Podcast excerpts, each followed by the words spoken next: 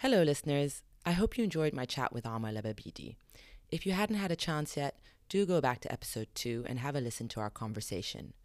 In this mini episode of my reflections, I wanted to share some of my personal takeaways from the episode and what I found resonated with me. Firstly, Omar's mention of how the inner critic works by highlighting the minor shortcomings at the expense of our major accomplishments was really useful to hear. In the months before launching this podcast and while I was producing it, I went through a roller coaster of emotions, ranging from solid conviction and excitement to self doubt and epic frustration. And I can totally relate to what Omar said about that inner critic voice zeroing in on the small flaws and magnifying them at the expense of everything else. Now, Omar gave some really useful tips and practices that he uses to help sort of manage that inner critic. One that I want to share is something that someone recently told me about. It's a tip that I found quite helpful and comforting, and that is to write a list of what you have achieved in a day, from the teeny tiny to the really big, instead of, or at least in addition to, the classic to do list that we all carry around with us. Now, I'm a big lover of lists and of ticking things off of them. They really help manage my overactive mind and my anxiety over my perceived lack of productivity. And they give me a sense of achievement too when I tick things off. But they can also increase my anxiety and sense of disappointment if I haven't ticked enough off or if this list keeps growing, which inevitably it does.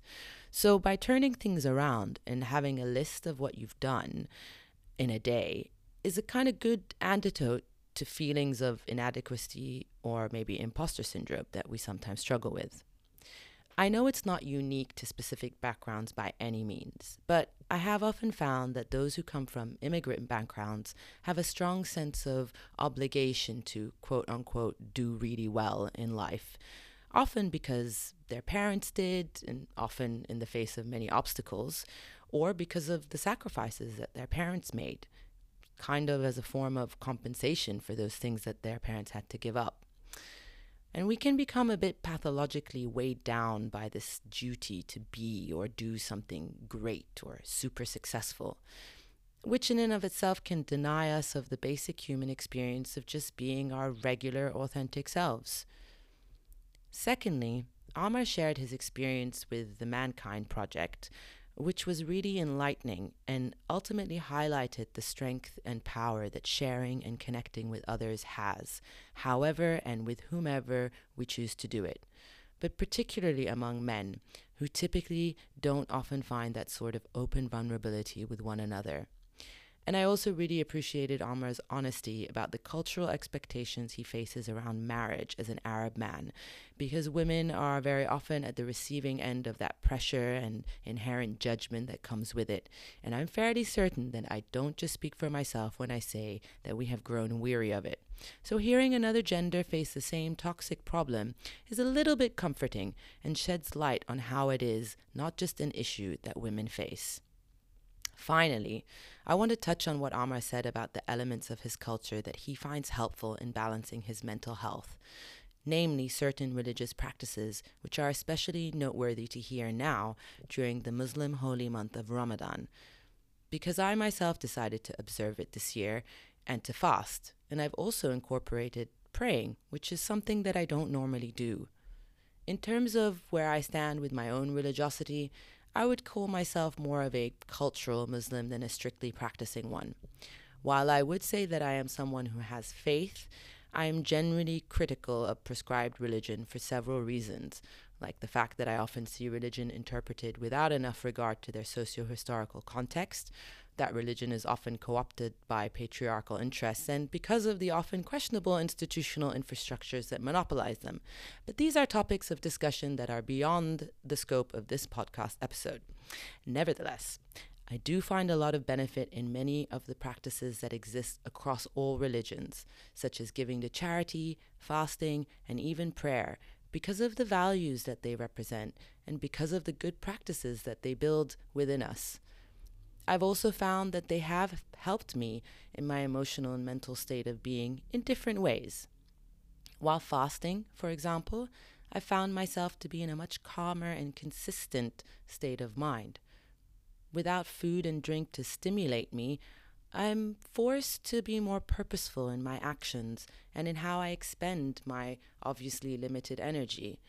I've reflected on those who are less fortunate and who may not always have ready access to food and water, and that has brought a sense of gratitude and appreciation for what I do have, and has also made me realize how much more control I have over my body and my impulses, which is very empowering. I was mentioning to my friend these beneficial sort of states of being that I've experienced while fasting, and she remarked that perhaps by fasting I'd also been starving my anxiety of the energy to exist, which I found to be a really cool way of putting it. It so happened that just before I began fasting, I had turned to prayer as a mode of easing my anxiety, something I've mentioned that I struggle with at times. During those times, um, I can get physically overwhelmed with this sensation that something is wrong. It tends to congregate around my heart area, a feeling like a weighty shadow is pressing down on the top half of my chest, and I get this suffocated sense of foreboding. The worst thing is that I don't always know where it comes from or what it relates to. It just arrives and feels like I'm being trailed by an unfriendly ghost that is determined to ruin my peace. Now, exercise has always helped ease that feeling. And sometimes I also self soothe with affirmations like, everything is okay, Layla, and you're safe, Layla. Sometimes I spend time replaying every conversation I've had, or things I've read, or thought that has entered my mind in a particular day until I find the root cause of this anxious feeling, and then that can help dissipate it. But you know, one day I just thought, you know what, how about I ask a higher power to help me? So I did. I stood up, I said a prayer, and then I just asked God, the universe, Mother Nature, higher energy, to cleanse me of the invisible wriggling worms in my chest, of that feeling that something was wrong, and to safely take it somewhere away from me. I asked for love, for care, and for protection, and then I said my thanks and I got up. And now, look, I don't know if it is placebo, mental gymnastics, or spiritual wackery, but it helped and it has continued to help me. I've done something sort of similar before that isn't what people would call conventional prayer. I learned it in a spiritual philosophy I practiced a few years ago called Theta Healing, which works at reprogramming limiting beliefs through a combination of deep meditation, a kind of neurolinguistic reprogramming, and the use of energy healing. In Theta Healing, you tap into what is called the creator of all that is, also known as universal energy, God, or whatever you want to call it. And it's where you do inner work to improve your mind, body, and spirit. I think my form of prayer combines multiple practices. There are the verses themselves, which I find are akin to chanting, and then there's the movement, which is, like Omar mentioned in the podcast, quite similar to yoga.